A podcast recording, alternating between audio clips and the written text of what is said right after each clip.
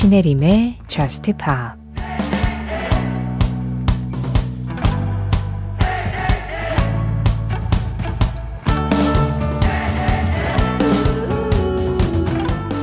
이 운하는 마치 제자리를 맴돌고 있는 것 같아. 이곳은 그대로인데 우리만 달라진 것 같아. 바람이 머리카락을 흐트려 시야를 가리고 있어. 내일까지 빌려둔 자전거를 타고 난 널 꼭 붙잡고 있어.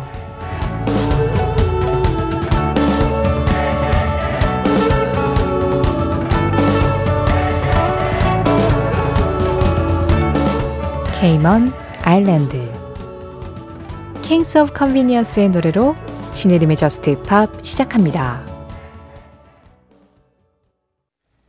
신혜림의 Just Pop 시작했습니다.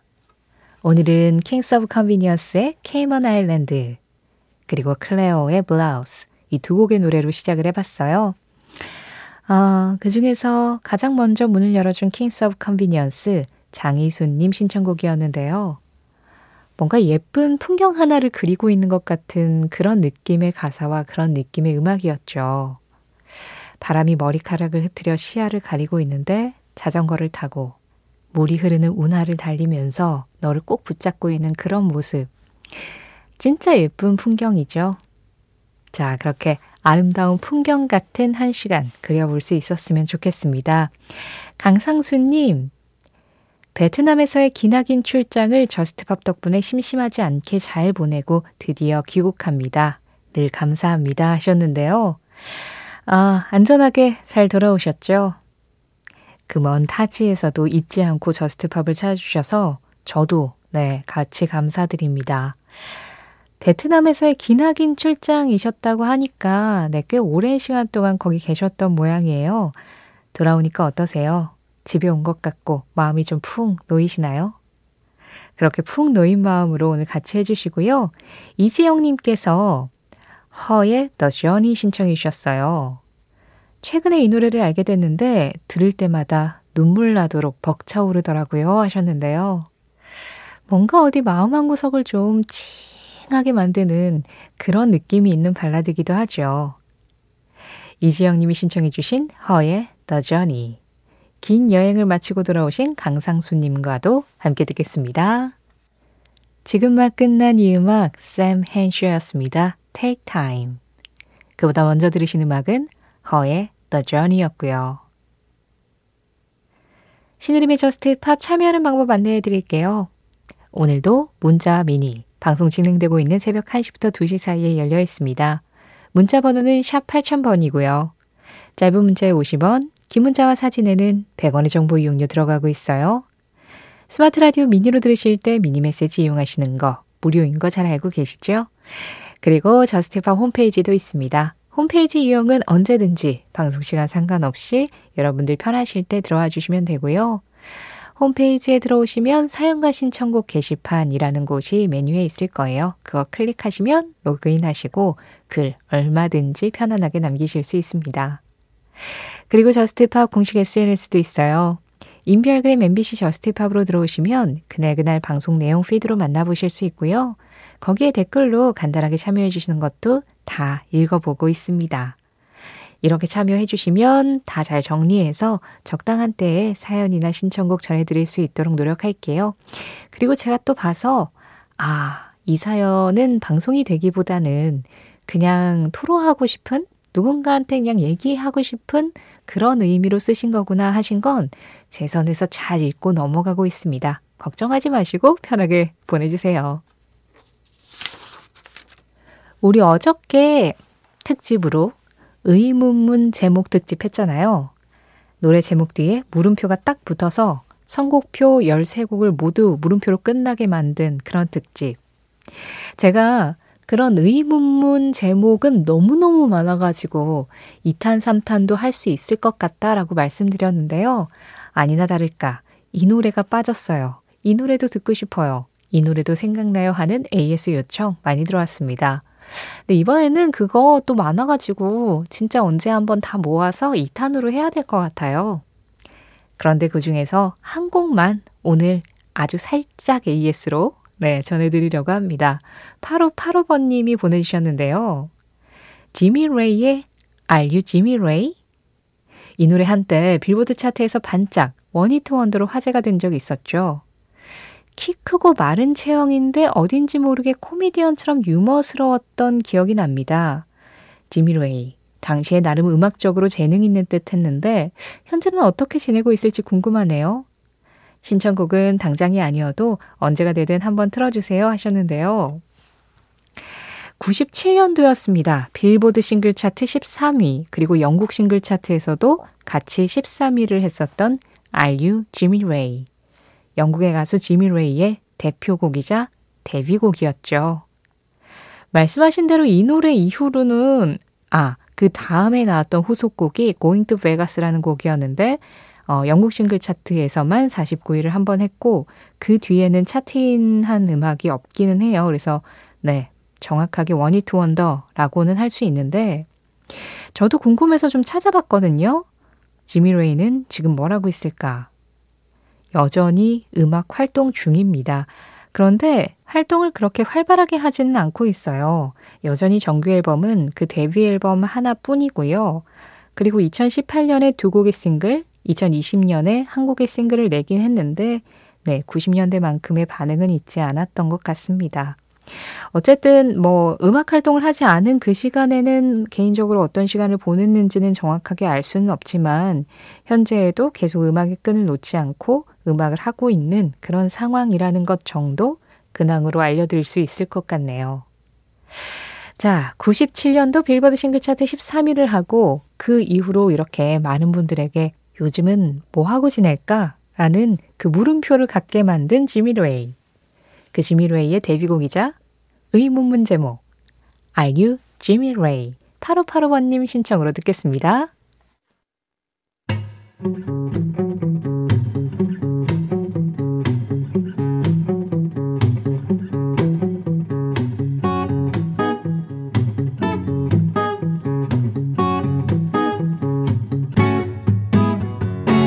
신혜림의 저스트 파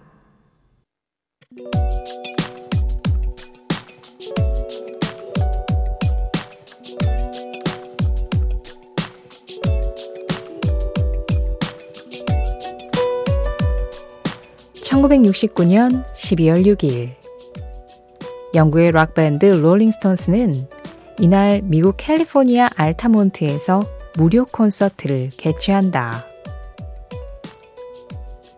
4개월 전 성황리에 막을 내린 우드스톡 페스티벌의 열기를 이어나가고자 했던 이 공연에는 우드스톡을 즐긴 60년대 히피들이 다시 한번 몰려들며 사랑과 평화, 청춘을 노래할 예정이었다.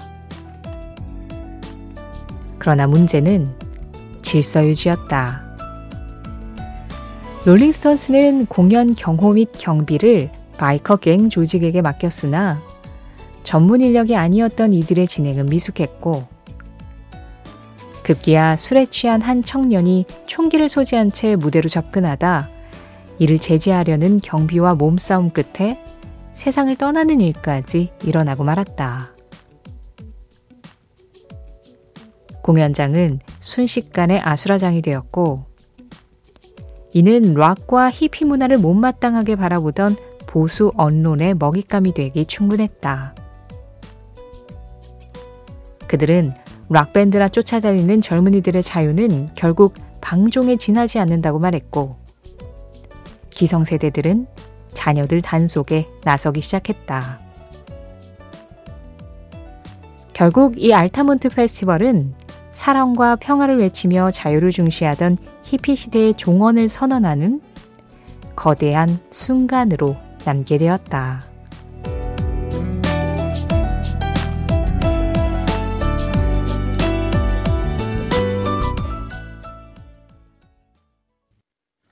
그 장면, 그 음악. 오늘은 1969년 12월 6일 롤링스톤스의 Under My Thumb과 함께 히피 시대를 종언한 알타몬트 페스티벌 현장을 다녀왔습니다. 어, 이 알타몬트 페스티벌 이전에 1969년 8월에 지금도 음악계의 전설로 남아있는 오드스톡 락 페스티벌이 성황리에 열렸었죠. 사실 뭐 오드스톡도 그 개최를 하기까지 굉장히 많은 우여곡절이 있었고 그렇게 락 음악 역사에 엄청난 자취를 남길 만큼 대단해질 거라고는 그때 당시에는 예상을 못 했는데 그럼에도 어, 현재 이루어지고 있는 많은 락 페스티벌의 원형이 됐다라고 할 만큼 그렇게 인기가 많았었는데요. 그 열기가 채 끝나기도 전에 아, 우드스톡이 성공을 했으니까 그렇게 우리 모두 공연을 다 같이 즐길 수 있는 그런 자리들을 계속해서 마련을 해보자 해서 69년 12월에 Rolling Stones 주최로 이 무료 콘서트 알타몬트 페스티벌이 열렸던 거죠. 그랬는데 거기에서 엄청난 사고 또 사건이 일어나면서 더 이상은 이 젊은이들이 락밴드를 쫓아다니고 뭐 히피라느니 사랑과 평화라느니 그런 구호 아래 그냥 제멋대로 돌아다니는 걸 보지는 못하겠다. 그렇게 내버려 뒀더니 이렇게 막 어마어마한 위험에 노출이 되어버리고 막 그 공연 보는데 질서 유지도 안 되고 로레선스도 무대 위에서 계속 뭐 밀지 마세요 이런 이야기를 계속 했었나 봐요. 예, 이런 난리가 났었던 거죠. 지금도 이 사람들이 많이 모이는 장소에서는 질서 유지와 안전이 제일 중요한데 그때는 또 지금 같은 시스템이 정착되기도 전이었기 때문에 너무 많은 위험에 노출이 될 수밖에 없었던 거죠. 그래서 결국 이 알타몬트 페스티벌은 네, 히피 시대의 종언을 알린 하나의 사건이 되었다로 기록이 되어 있습니다. 물론 그렇다고 해서 문화가 멈추지는 않았어요. 문화가 멈췄다면 지금도 그렇게 락 페스티벌이 성행하지는 않았겠죠.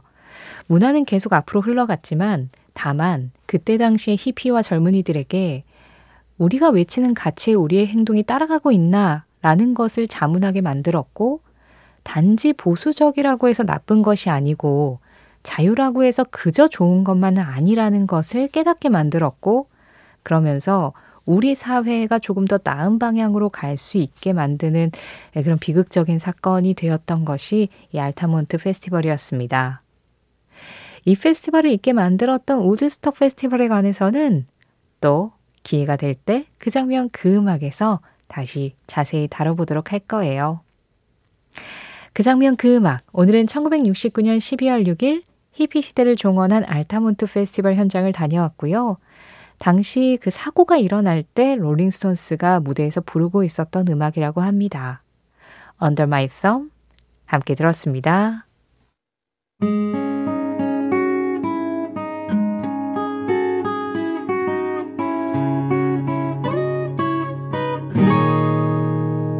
신혜림의 Just Pa 퀸 Don't Stop Me Now 그리고 Fickle Friends였습니다. Swim 두 곡 중에 먼저 들으신 퀸의 음악 1263번님이 신청해 주셨는데요. 3년 전 이맘때쯤 저는 무척 힘들었어요. 사방이 막힌 것도 모자라 숨 쉬는 것조차 사치로 느껴질 만큼 힘들었던 시절 밤에 슬쩍 나와 자전거를 타기 시작했습니다. 매일 밤 탄천길을 거닐며 천천히 새로운 목표를 세웠고, 지난 3년간 어느새 목표를 이루어내었음을 발견했어요. 계속해서 잘 해내고자 합니다. 제가 힘들 때마다 좋은 음악 들려준 Just Pop 고맙습니다. 앞으로도 계속 고마울게요. Queen의 Don't Stop Me Now를 듣고 싶은 밤입니다 하시면서 자전거가 커다란 나무에 이렇게 한 대 놓여 있는 밤 풍경을 사진으로 보내주셨어요. 그러셨군요. 3년 동안 저스트팝과 함께 밤 산책, 자전거를 탔던 그 길을 함께 하셨군요. 그렇게 하루하루 마음 정리하고 다시 또 앞으로 나아가고 그게 3년이 천천히 쌓이니까 결국에는 목표를 이뤄내실 수 있었던 거네요. 그 걸음걸음에 함께 할 수 있어서 영광이었습니다. 1263번님. Don't Stop Me Now 여전히 멈추지 마세요. 퀸의 노래 함께 들었어요. 박현주님, 뜨스틀레망의 오세아누 신청합니다. 최근에 자이반 타이반으로 이사를 가게 됐어요. 짐을 정리하고 같이 살던 하우스메이트들과 청소를 하고 꼴도 보기 싫은 집주인과 웃으면서 대화를 하는데 지금 이게 뭐 하는 짓인가 싶더라고요. 마음 같아서는 이래저래 다 관두고 한 달 정도 바다나 쳐다보고 싶은데 현생은 그렇지 못하네요. 새로운 곳에서는 좋은 일이 더 많기를 바라고 결국에는 잘 될 거라 믿어봅니다. 그래요. 음, 저는 요즘 들어서 진짜 많이 느끼는 게 인생사 세옹지마라는 말이 너무 맞구나. 어떻게 이렇게 맞을 수 있지? 이런 생각을 종종 해요. 나쁜 일이 있으면 또 끝없이 나빠지는 게 아니라 우리가 약간 반등할 수 있는 좋은 일이 분명히 또 생기고 좋은 일이 있으면 거기에 그냥 도취돼서 평생을 사는 게 아니라 다시 또 우리의 일상을 잡아줄, 중심을 잡아줄 그런 일들이 또 생겨나고 그래요. 지금 어, 굴곡의 한가운데에 있으니까 다시 또 좋은 일이 생길 수 있는 올라갈 수 있는 길이 열릴 거라고 생각합니다. 그리고 앞서 우리 만나본 사연 1263번님 사연에서 현주님과 우리 모두 아, 이렇게 그냥 아주 힘들 때 숨 쉬는 것조차 사치로 느껴질 만큼 힘들었던 시절에도 밖으로 한 걸음 나가는 것만으로도 뭔가가 시작이 된다는 걸 배웠잖아요. 그래요. 그래서 지금은 음악으로 바다를 만나는 게 최선일지도 모르겠습니다. 바다를 보여드릴 순 없지만 들려드릴 순 있죠. 오세아누, 포르투갈어로 오션, 대양이라는 뜻입니다. 뚜스틀레망이에요. 오세아누. 나는 거대한 자아와 거대한 열등감을 동시에 가지고 있다. 베리 깁 Bee Gees의 멤버 베리 깁의 한마디에 이어서 들으신 음악 Bee Gees How Deep Is Your Love였습니다. 김원성님 신청곡이었어요. 오늘 전해드린 베리 깁의 한마디는 왠지 공감하시는 분들 많으실 것 같아요. 저도 이거 보자마자 너무 공감했거든요. 나는 거대한 자아와 거대한 열등감을 동시에 가지고 있다. 어, 왜 내 얘기하지? 이 생각 들지 않으세요? 저만 그래요? 거대한 자아와 거대한 열등감의 사이에서 그 사이를 오가면서 부단히 그냥, 그래, 나는 아무것도 아니다. 그냥 나에게 주어진 하루하루 즐겁게 사는 게 전부다. 그런 식으로 마인드 컨트롤을 하면서 일상을 유지하는 게 그냥 우리 삶의 전부가 아닌가 그런 생각이 좀 들기도 했는데, 베리 깁 역시 그런 생각을 가지고 있었군요. 오늘 전해드린 베리 깁의 한마디는 신혜림의 Just Pop 공식 SNS, 인별그램 MBC Just Pop에서 이미지로 확인하실 수도 있습니다. Just Pop 오늘도 한 시간이 다 지나가고 있습니다. 이제 마지막 곡 전해드리고 인사드릴 시간인데요. 오늘 끝곡으로 준비한 음악은 속의 노래예요. S-O-A-K입니다. 속의 I was blue, Technicolor 2.